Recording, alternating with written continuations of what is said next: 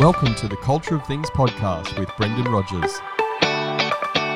This is a podcast where we talk all things culture, leadership, and teamwork across business and sport.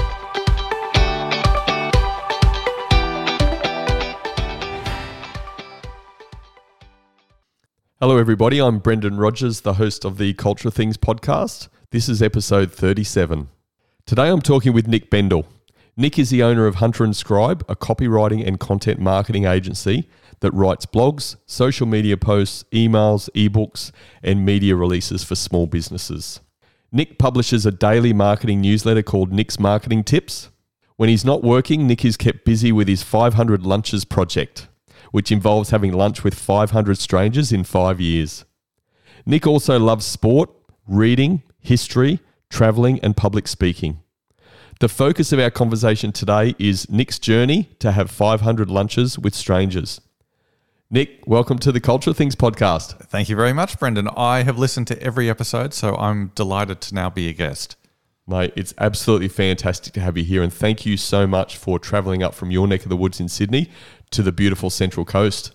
This is a beautiful region. I think it's been maybe 18 months since I visited the Central Coast, so I'm glad to be here again. Don't make it another 18 months. Mate, how about you give us a little bit of background on Nick Bendel and even Nick Bendel the boy? Okay, well, if we go back to my childhood, I had what at the time seemed like a really boring childhood. It was just a very normal, conventional, staid upbringing. But now I'm very glad that I had such a boring, uneventful, normal childhood. And hello to my parents, who I'm sure are going to be listening to this right now. I went to school. When I finished school, I went to university and I studied journalism. And I ended up becoming a journalist. And I was a journalist for about 10 years.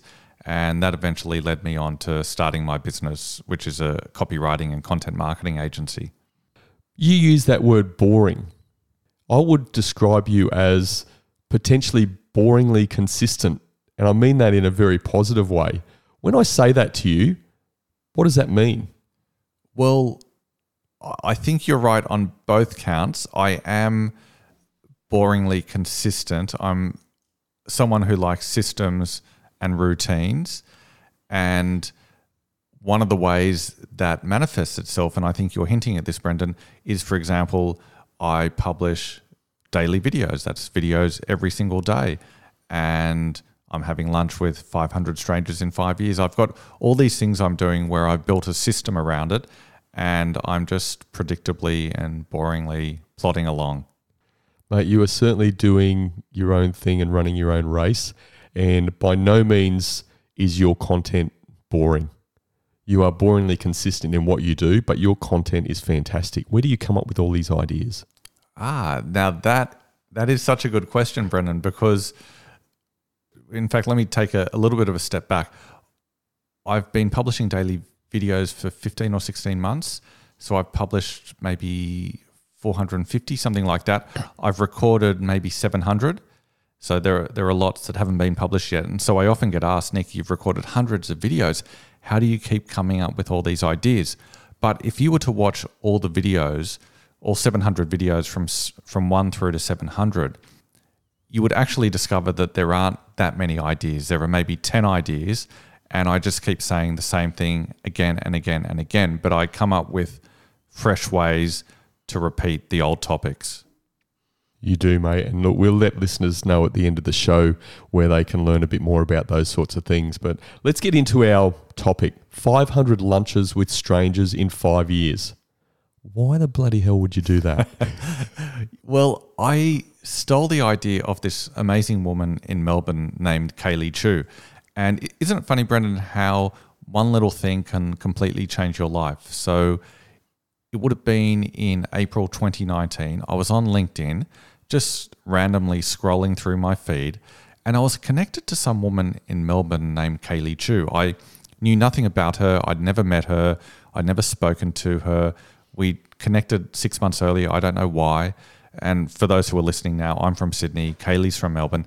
And Kaylee did this post in April 2019 announcing that she had just finished a book, and the book was about how she'd had lunch with 100 strangers in 2018. and there was a link to a website. And I was fascinated and I clicked on the link and there was some information about her book. And I was immediately fascinated. I thought, wow, 100 lunches with strangers? What's that about? So I immediately pulled out my wallet and I bought a copy of the book. And as it turned out, the book hadn't even been printed yet. I, I was one of the first people to pre order a copy. It arrived a few weeks later, and I read this book and I was hooked from the first page. And one of the things Kaylee explained in her book was when she started her lunches, she was very shy. But by the end, she'd become confident. She'd really improved her communication skills. She'd built an amazing network. So I thought I need to do the same. And initially, I was just going to have 100 lunches like Kaylee had done. But at some point in the book, Kaylee mentioned that her lunches were so enjoyable and she was getting so much value from them that even after fulfilling her goal of having 100 lunches, she was continuing to have lunches with strangers. So I thought, if I'm going to keep going past 100, why call it 100 lunches with strangers? Why not call it 500? So that's why I'm having lunch with 500 strangers in five years. Uh, it's an unbelievable effort, and again, speaks to your character. Just not doing things in halves. If you're going to do it, you're going to do it right, and you're going to do it even, say, better. But you're really going to put your whole heart and soul into it. What are the sort of value? What's the benefits that you've seen? You've done about 140 lunches already in the last couple of years. What are you seeing in yourself and your own growth through that process? I've become a better communicator. I've become better at socializing. I've become a better listener. I've developed some more knowledge about human behavior. And I've also built a really great network full of amazing people. For example, I remember the seventh person I met, a person named Brendan Rogers. And long, long time ago. that was, that would have been in September 2019. And we hit it off, Brendan. We've become good friends and we've kept in touch. And that's why I've listened to every episode of your podcast. You were kind enough to let me know when you started it, and I've really enjoyed listening to the episodes. And it's led to this opportunity now where I'm luck- lucky enough to be a guest. Thank you, mate. It's uh, I certainly enjoyed it as well. I just got to ask though, doing a bit of research on you, and I probably didn't realize at the time, but you have there's a lot of foods you don't like. You've got a pretty narrow scope of food. What are the foods you do like? well, my mum is going to be tearing her hair out as she listens to this. This is one of my mum's great frustrations that I dislike most foods. So I tend to steer clear of anything remotely sophisticated, anything having with sauces, spices, vegetables. I tend to like very simple, bland food. I'm a meat and potatoes man. Toast with baked beans for me is a five star meal. I have to say it again, boringly consistent. Mate, why do this? Why have 500 lunches with strangers? Well, part of it was as a personal growth project. I thought it would improve my social skills and my communication skills, which it has. I thought I'd meet a lot of great people and build an amazing network, and I've certainly done that, and that's only going to improve. And following on from those two things, I, I had this thought that it would somehow prove financially profitable as well. So I don't try to turn any of these people into clients, and I'm meeting a lot of people who could never be a client of my business. But I had this vague feeling that if I'm meeting all these people and if I'm building an incredible network and if I'm developing much better social skills, that somehow it will lead to some sort of opportunity somewhere at some point at some time. I don't know what that opportunity will look like. So that's another reason why I'm doing it. And I count this as a great opportunity being on a podcast. It's not only enjoyable, but it's a really good learning opportunity for me because it means I can practice communicating. And if at some point in my life, for whatever reason, I appear on I don't know, a commercial radio interview or if I appear on TV, it means doing a podcast like this is fantastic practice. So those were also part of the motivations, Brendan. I, I just wanted to become a better person and learn valuable skills and and hopefully at some point that will somehow translate into some sort of opportunity. Look, and I think it is definitely translating just in the work that you're doing and and the consistency around everything you're doing. I've said it before that you and I have had lots of conversations over a period of time, but in your business and the content marketing agency and all this content you're creating, you're one of the few people I know. I know a lot of people in that space and I know a lot of people in various businesses. You live and breathe what you do in your own business and how you help others. What's that driver around that? I've always loved writing and reading and communicating. Therefore, it's natural that I should be putting out content every single day. The main reason I do it is to promote my company, but there is a side benefit for me personally, which is that I know that this, again, is a really good way to improve as a person. If I'm recording and publishing videos every day, that forces me to learn how to do videos. At the start, I was very self conscious. I felt very clumsy working the equipment. I wasn't really sure how to do good videos, but just practice makes perfect. And now I'm very, very comfortable in front of the camera. In terms of writing content, I've been writing for years, so I'm very comfortable with that. But when you write for social media, that's a different form of writing. It's generally shorter and sharper. And again, by writing every day, that forces you to learn new skills. So part of the the day after day after day content publishing, it's mostly to promote the business, but it's partly also to grow as a person. It sounds like you're actually living out your passion in your work. Is that right? It is right, Brendan. I I love what I do. I feel really lucky. And my company, we sell writing. So it would be a bit odd if we didn't practice what we preach. I'm asking a lot of whys. And the reason I'm asking a lot of whys is because I'm really fascinated with what's inside your head. Most people, if they're going on this networking journey and they want to build a network, they're probably going to go out to lots of networking events and all that sort of stuff. Why didn't you do that? as opposed to doing making this decision around 500 lunches? The reason being, I've got nothing against networking events. Networking events can be wonderful, but I wanted to meet people one on one because I think you can build a deeper connection that way.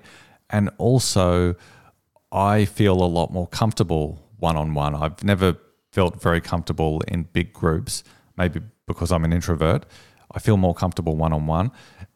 So I've gone about this journey meeting one person at a time. So far, as you mentioned earlier, I've met 140 people and made some really good connections with dozens of people that I wouldn't have been able to make if I was meeting these people in a large networking group.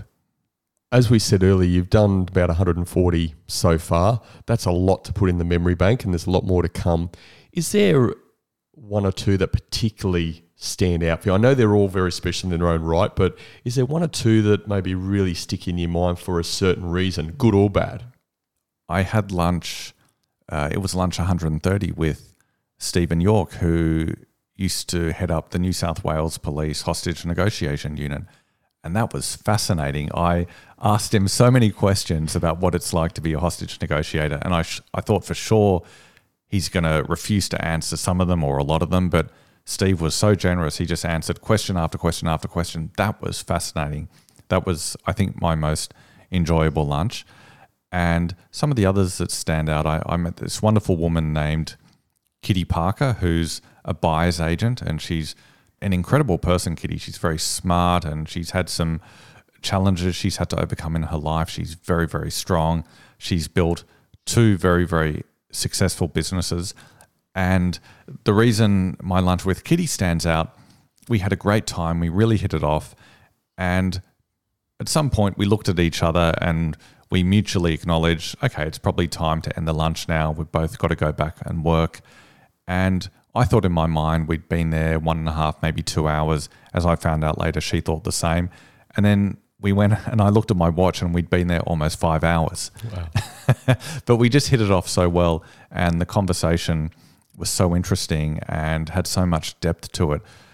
And I've had other great lunches too, but those are the two that, that probably stand out the most. Let's dive into the logistics and the practicalities of this. Where do you find these people? And how do you find these people? How do you set that up?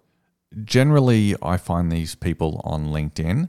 Some of them are referred to me. For example, Brendan, you kindly referred me to Joey Peters, the 102nd person I had lunch with. Joey was wonderful. Stephen York, the hostage negotiator I mentioned earlier, I thought it would be really interesting to meet a hostage negotiator. So I did a Google search for hostage negotiator Sydney, and his name came up. And then I, I couldn't find his LinkedIn profile, but I did track down his phone number through a Google search. So I just cold called him. And to my surprise, he wanted to meet me. And sometimes I might send an email to someone, but 95% of my guests have come through a LinkedIn message. I'd like you to share something that I read about you and it was about a chap called Adam Goodes. Tell me a little bit about that story. That's a really interesting story, Brendan, because we spoke earlier about why I was doing this 500 lunches journey and what I've learned. And one of the things that I've learned, and one of the areas where I've improved, is I've become more proactive and I've taken more control over my life. And actually, Steve York, the hostage negotiator who I cold called, before I started this 500 lunches journey, I would never have done anything like that. It would have seemed too scary, or I would have thought to myself, what right do I have to do that? And the Adam Goodes story, I showed up to lunch number 35. It was Castlereagh Street in the center of Sydney. And I was about 15 minutes early, and I walked into the restaurant, and then I saw this bloke sitting alone at a table and it was Adam Goodes. And I'm a big Sydney Swans supporter, so I've always loved Adam Goodes. And in the past, before I started this 500 lunches journey, I wouldn't have done anything. But by meeting these people, I'd strengthened my mindset and I'd realize it never hurts to ask. So why not just ask the question? So I walked up to him and I said, Excuse me, Adam, my name's Nick. I'm in the process of having lunch with 500 strangers in five years. I was wondering, do you want to have lunch with me? And then when Adam replied, I suddenly realized I'd phrased my question poorly because he thought I meant, Do you want to have lunch then and there? So he replied, Sorry, I'm waiting to meet my wife and my child. And I wanted to tell him, No, no, no, Adam, I didn't mean right now. I'm actually waiting to meet someone else. Also, I meant, Do you want to have lunch at another point? But I thought if he's waiting to meet his family, I don't want to get into some argument with him. So I said, Of course, Adam, thank you for your time. And then I went to walk off, and then he stopped and he, he stopped me and he pointed at me and he said, But I like your idea, which was very nice of him. I've got this feeling that I'm going to bump into him again at some point on my 500 lunches journey. This time, I'm going to phrase my question slightly differently. It would be great to have lunch with him, but whether he, whether I do meet him or I don't, whether I do have lunch with him or I don't, I like this story because it reflects the way that my mindset has improved by going on this journey and meeting so many high value people. Did Adam know by any chance that your favorite movie is Brokeback Mountain? He didn't know that. Maybe if we'd had lunch, he would have discovered that. Adam, if you're listening to this podcast, is, is he a subscriber, Brendan? Reach out I to me. No idea. it would be great to have lunch, and I could tell them all about Brokeback Mountain during our lunch. Mate, it's a great story of you said things that you wouldn't have done previously. It's that sort of 20 seconds of courage or even just 10 seconds of courage. What are some other things that in this journey so far that you felt you've developed in and you've taken into your own life, whether that be personal, but your business, and it's really helped you move in the direction that you want to move? One lesson I've learned – and I think it was from a bloke named Ronnie, who I think was the 69th person I had lunch with. And Ronnie is a really good conversationalist, such a nice guy, and one of these people you just instantly feel comfortable with. And he mentioned that when he meets someone and he's trying to build rapport with them, he lets them talk about whatever they want to talk about. It helps them feel comfortable and helps build rapport. And I think I'd already been doing that unconsciously. But once Ronnie articulated it for me, ever since then, I've been much more consciously aware of it. And now when I meet someone, I make a point of talking about what they want to talk about. So, for example, Brendan, during this interview, I'm sure you're going to crap on about Liverpool, and I'll just let you because I know that'll make you feel good. Thank you.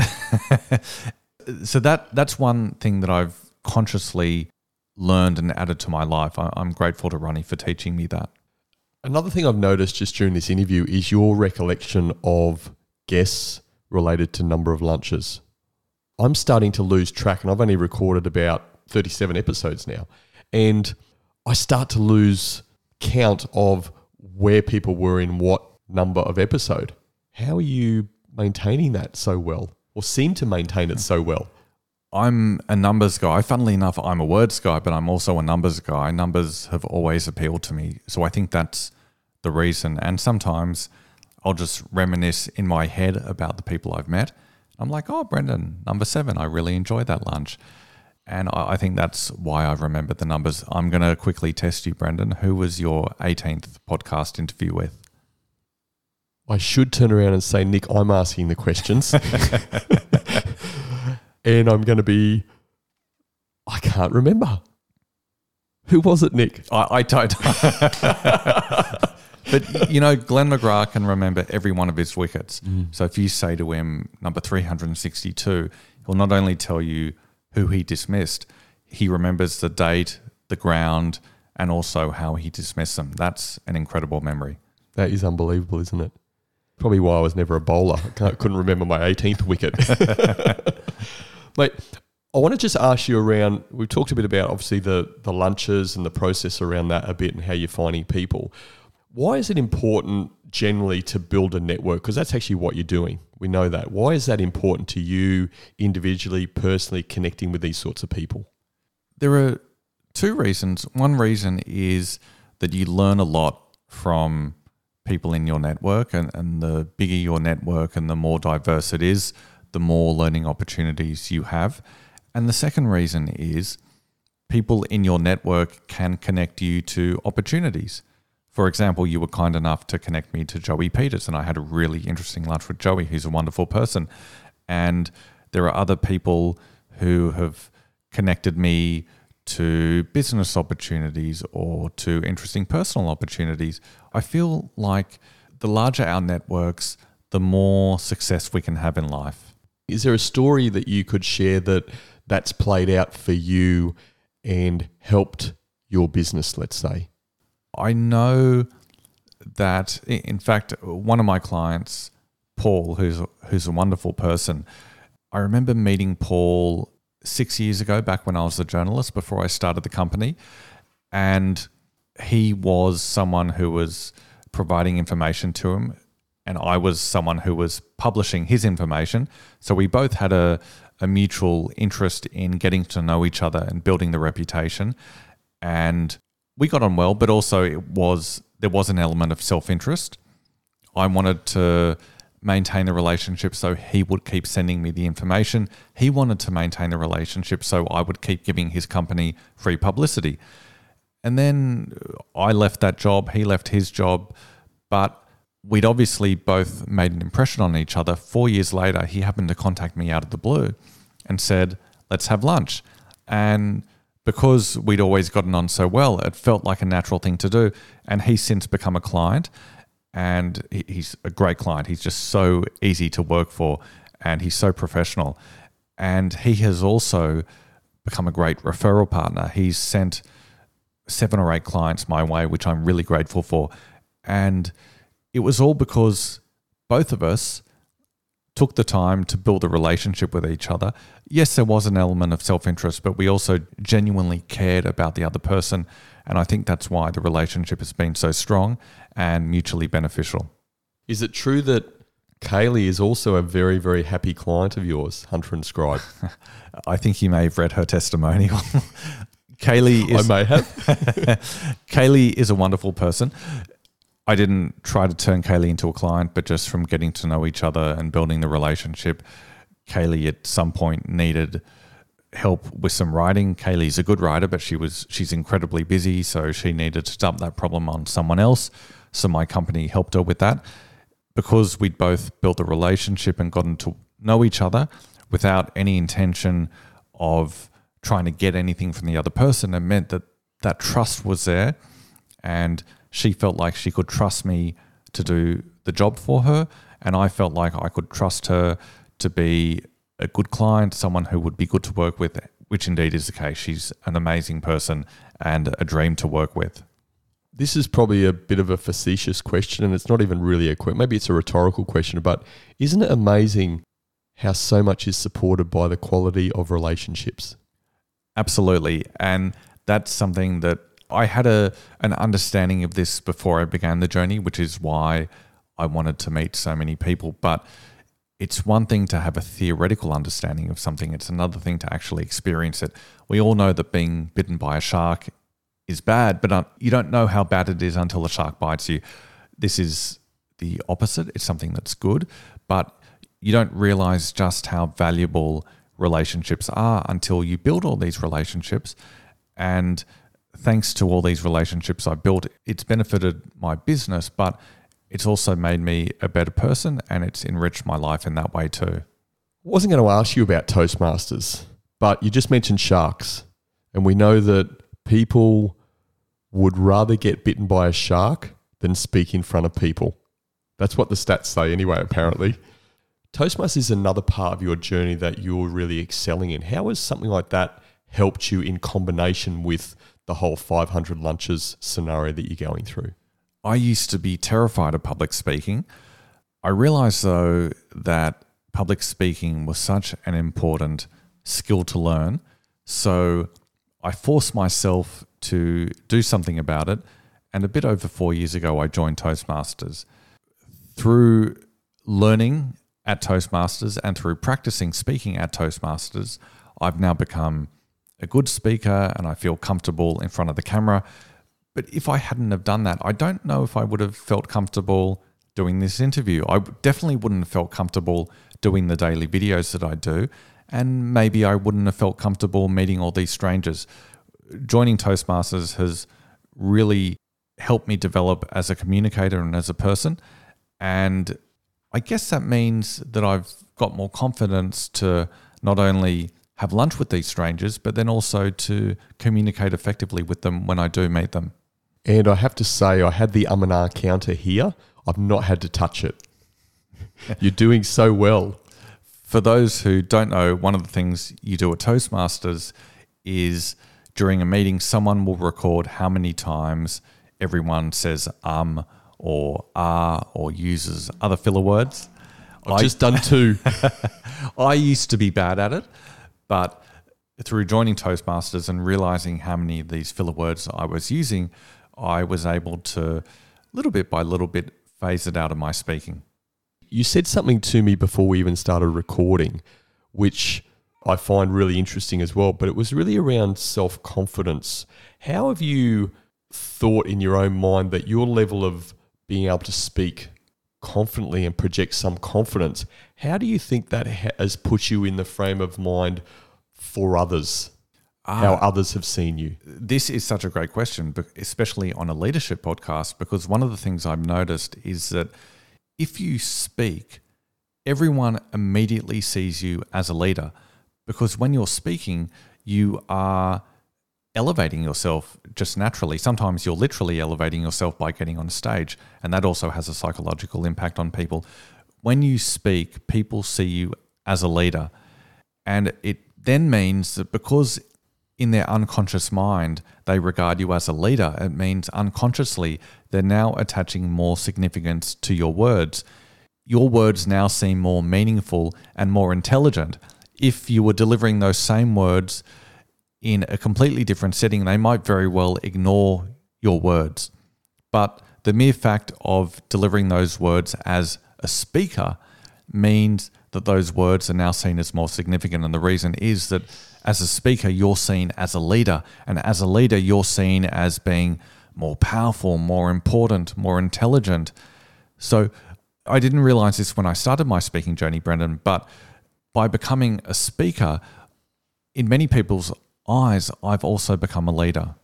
Great leaders understand their vulnerabilities as well. What mistakes have you made in this process of 500 lunches so far? Hmm, that is a good question. No one's ever asked me that. I think maybe I haven't opened up enough to some people. One thing that's interesting, I've always been more of a listener than a talker.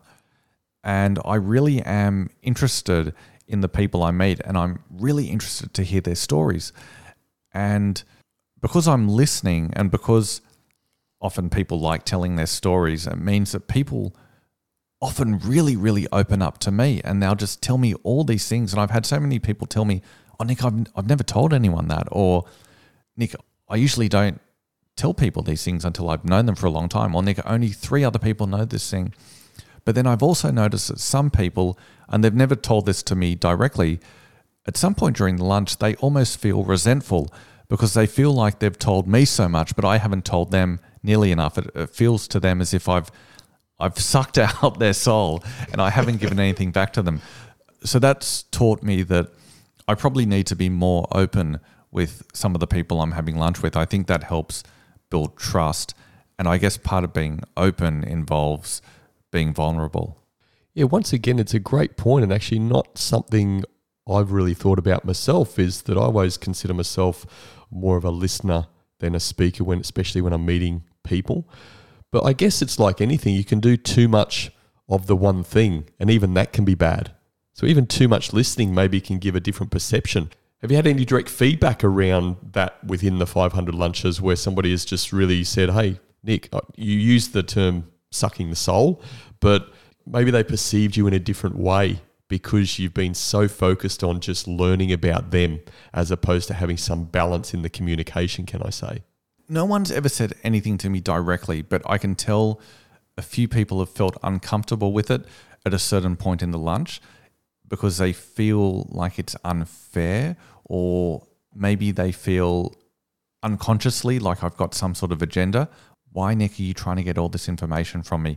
I think it's generally an unconscious feeling, but it, they just, they're not sure why, but they somehow feel uncomfortable with it.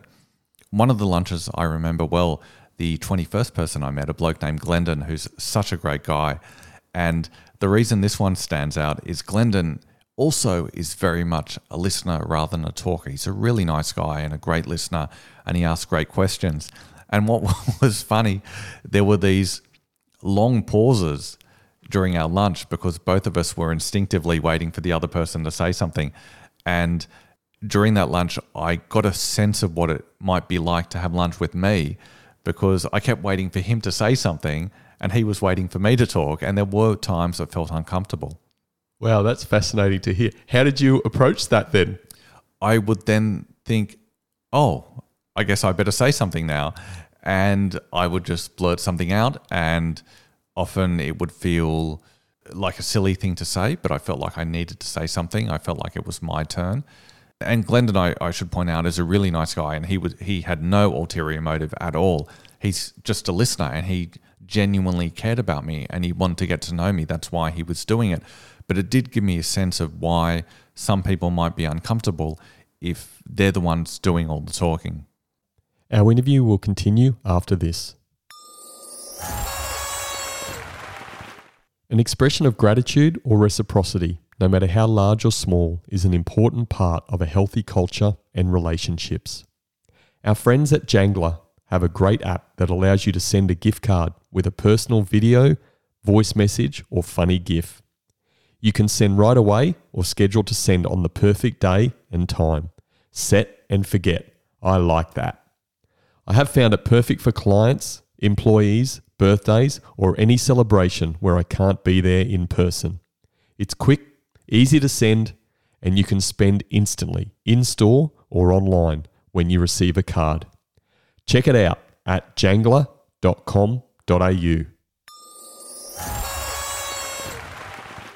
That question you asked me earlier about the 18th episode, it was Matt Sharp.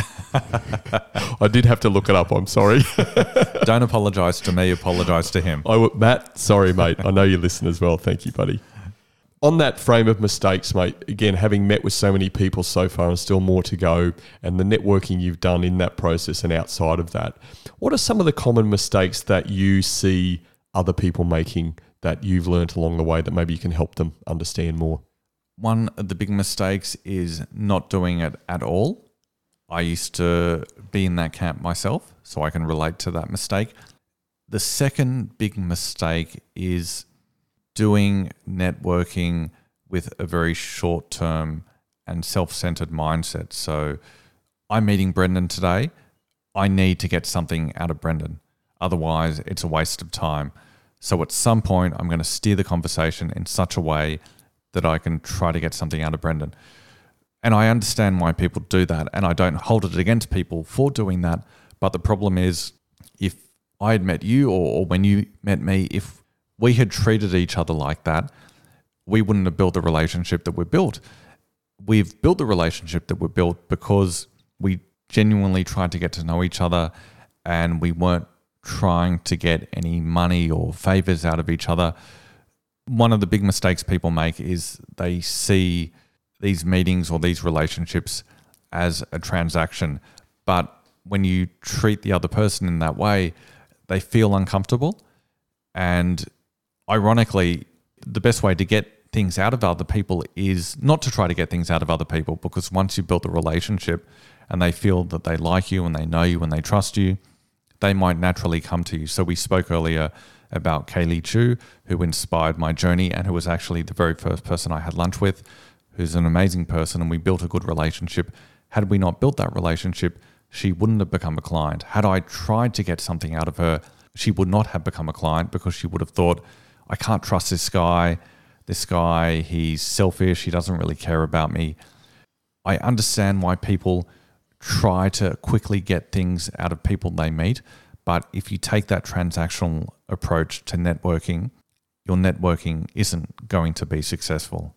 Have you ever felt that in any of your 140 lunches that you're having lunch with somebody that has displayed those sorts of characteristics? There was one lunch with a woman who was very nice. I got this feeling, I don't know why, that she was trying to get something out of me. I don't know if I was correct or, or incorrect. She actually never asked for anything during the lunch and she's never asked for anything since. So I may very well have misjudged her. That that was the only time I felt like someone was trying to get something out of me. I also know from the lunch we had and certainly reading various blogs of and following your journey, there would be so much advice that you would have received or so many thoughts about things that you could do, change differently through this process. Has there ever been a time where you've given advice to other people that has really helped them when you've met them? I didn't realize until you asked the question, Brendan, but that's actually another thing I've learned how to give advice to people or at least how to help people help themselves. I've realized that when people have problems, and people will often discuss their problems during these lunches, they often already know the answers to their questions and they already know how to solve their problem.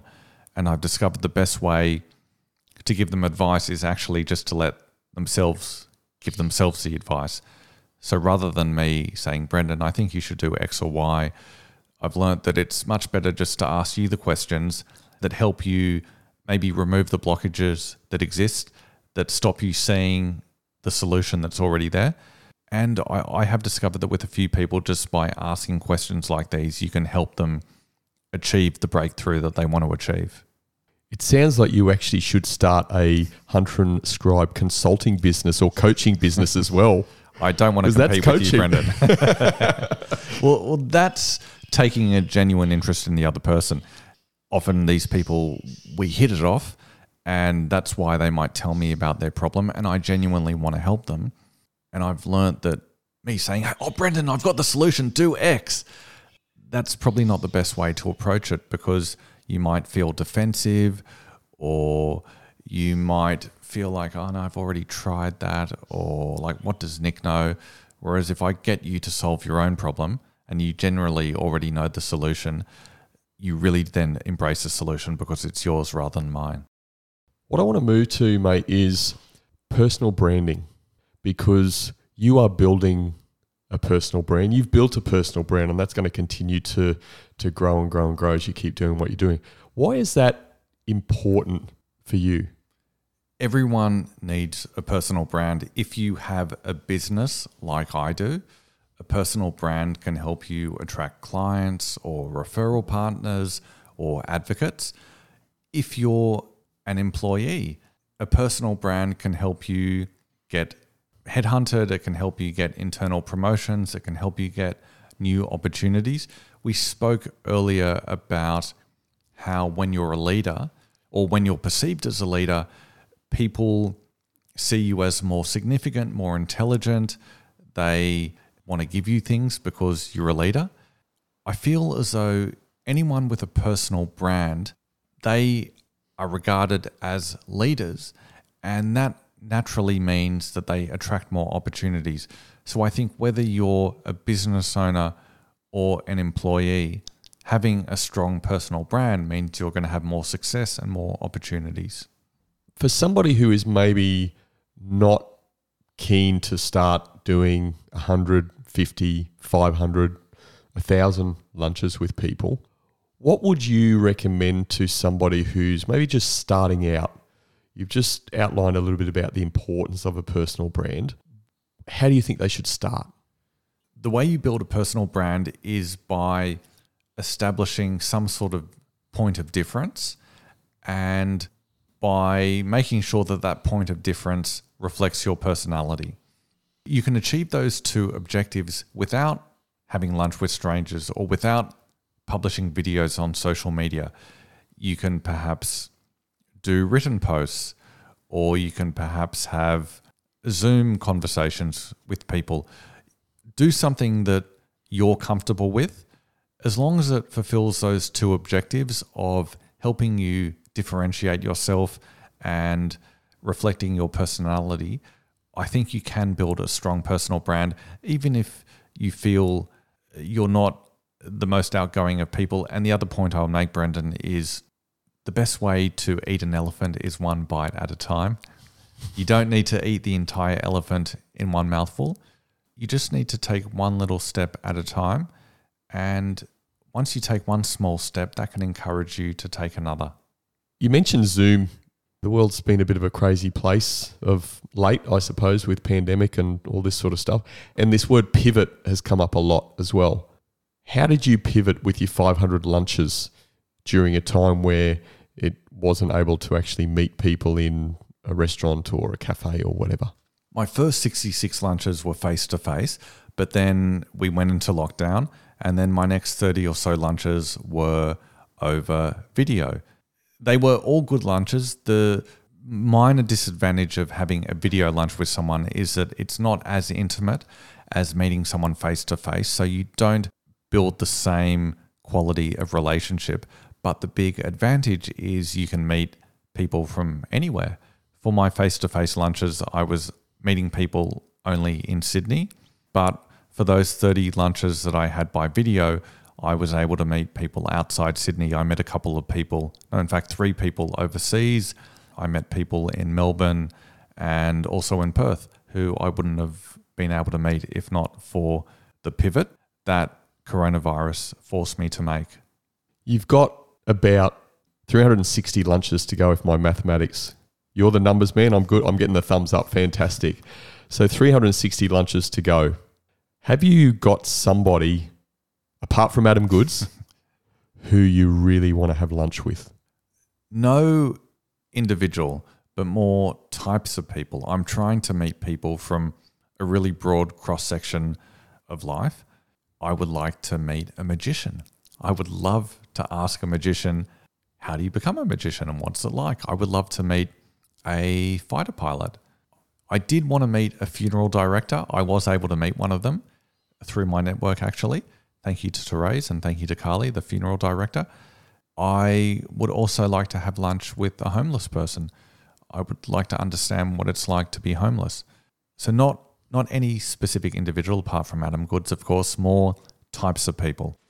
Well, for people listening out there, you've heard the type of people that Nick's after. So if you can help, please get in contact with myself or Nick, and he'll share his contact details at the end of the show. But get in contact and let's help make it happen. Are you on target to do 500 lunches in five years? As a numbers guy, Brendan, it is very important to me that I am on target. I'm actually ahead of target, I'm pleased to say. 505 years means 100 a year or two a week, and I'm a little bit ahead of schedule. Well done, mate how important is that process of breaking down, you said the elephant eat one bite at a time, but from a business perspective and being a leader in your business? I've noticed that people can get overwhelmed by goals that seem too large. One of the objections I have I hear from people when it comes to meeting all these strangers is, "Oh my god, how am I going to meet so many people?" But you don't need to meet all of them at once. You just need to meet one at a time. I had coffee with someone earlier this week and she asked me how she could build her personal brand and attract clients and I said, "You need to publish content every single day." And you could see the thought of that was just overwhelming to her because it just felt like she had to do this enormous thing. But as I said to her, you don't have to do it all at once. You just need to go one day at a time. You just need to take one bite of the elephant at a time. If we can break big goals or big tasks down into small ele- elements, I almost said elephants, they're they're much more manageable because psychologically they feel much easier. Talking about personal brand, Nick, and you've got a personal brand. The way I look at that is you are successful in your personal brand when you have clarity around what that is and when people are talking to you about and they're using words that you resonate with and think, yes, that's working. So I want you to describe, share with us what do you want people to say about Nick Bendel in reference to him as a person, his personal brand? That's a really good question.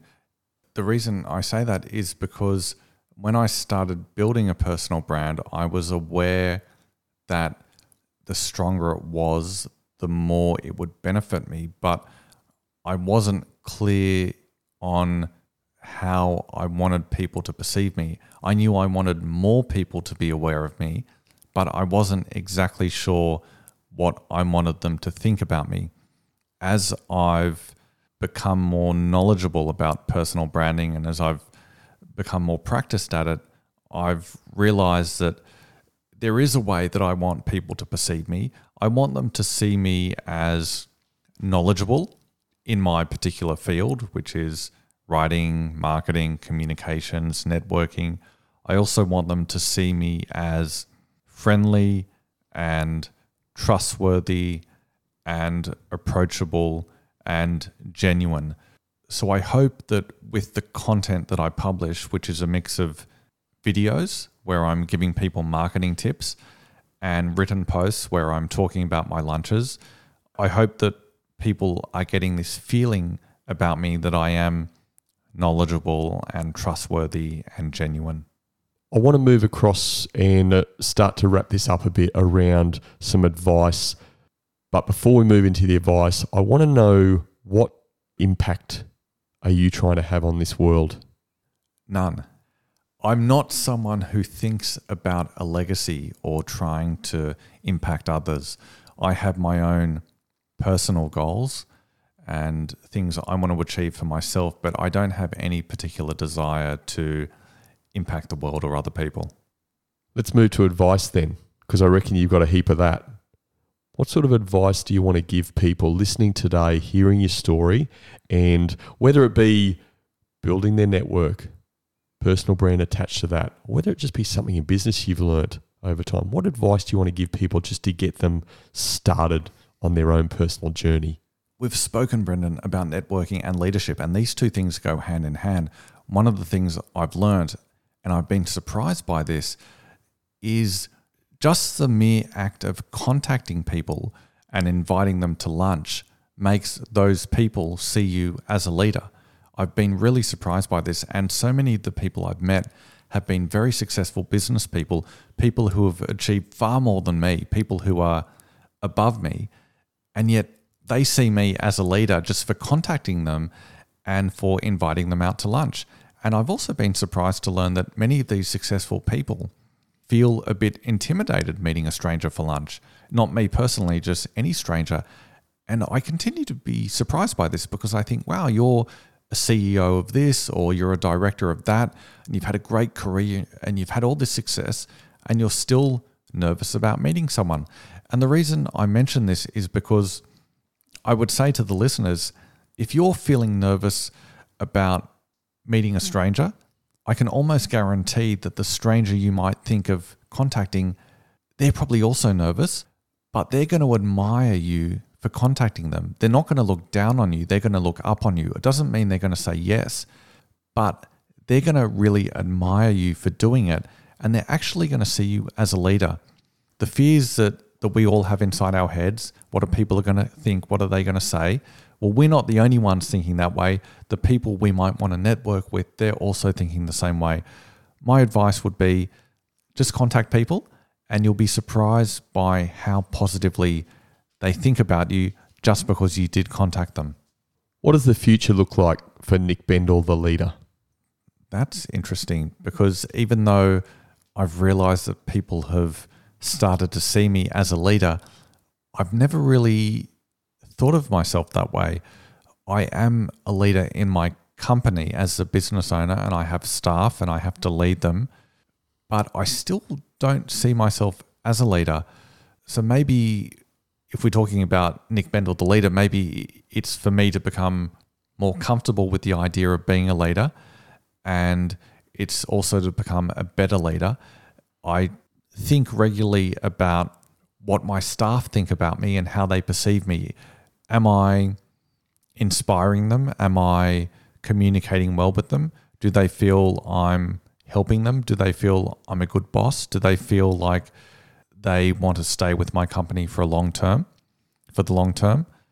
I would like to become a better leader or, maybe a, a more knowledgeable leader so I can better inspire those who I am leading. Well said, mate. The toughest question of all how can people get hold of you? Two ways. They can connect with me on LinkedIn. I'm very, very active on LinkedIn. Or they can email me, nick at hunterandscribe.com. Your level of commitment to relationships in just by coming up to the Central Coast. I know it's a great place to come. Lots of people want to be here, but I know even if we were going into some dodgy back corner office somewhere and you make the commitment to come up, sit here and have a good chat with me, I really appreciate that. You've got so much knowledge to share, and there's going to be so much more that you're going to learn and take from people over the course of your journey with 500 lunches. I can testament to you know friendliness, approachable, trustworthy, all those things. So I think you're definitely living and breathing your personal brand, mate. So you are certainly a leader in your own right without a shadow of a doubt.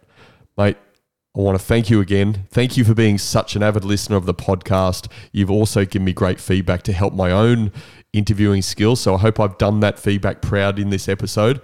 Mate, thanks for being a guest on the Culture of Things podcast. Thank you very much, Brendan. I've really enjoyed it.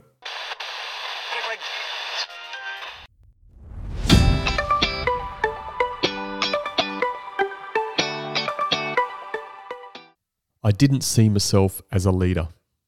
These were Nick's words. The best leaders don't. They just get on with the business of being consistent with whatever they believe in and the path they're on.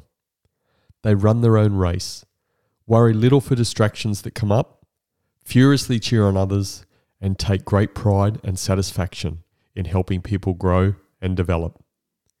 This describes Nick Bendel exactly. Keep an eye on Nick he is a special person who will succeed in anything he puts his mind to. These were my three key takeaways from my conversation with Nick. My first key takeaway leaders are boringly consistent. High performing people and high performing teams consistently do the basics well. They make decisions on what their high performing actions and habits are, break them down into bite sized chunks, and do them consistently. Decide what daily actions you must take to achieve what you want to achieve and be boringly consistent about doing them. My second key takeaway leaders build strong networks. As they say, your network is your net worth. The larger your network, the more learning and the more opportunities will arise, whether they be personal or business. The larger your network, the more success you will have in life. Leaders understand the importance of this and take action to build strong networks. My third key takeaway leaders ask good questions. When you ask good questions, people end up helping themselves. They often already know the answers to their problems, and by asking questions, you can help tease it out of them. Leaders take a genuine interest in people, and by doing this, it leads to asking good questions. So, in summary, my three key takeaways were Leaders are boringly consistent. Leaders build strong networks. Leaders ask good questions. Thanks to our sponsor, Jangler, the personal and instant gift app, we will be giving away a $30 gift card over each of the next 10 episodes. You can choose from over 40 different retailers. All you have to do to win a gift card is be the first person to email me with the correct answer to this question.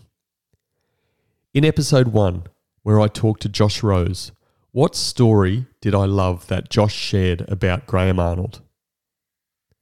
Send your answer to brendan at brendanrogers.com.au. Good luck. Thank you for listening. Stay safe. Until next time. Thank you for listening to the Culture of Things podcast with Brendan Rogers. Please visit brendanrogers.com.au to access the show notes. If you love the Culture of Things podcast, please subscribe, rate, and give a review on Apple Podcasts. And remember, a healthy culture is your competitive advantage.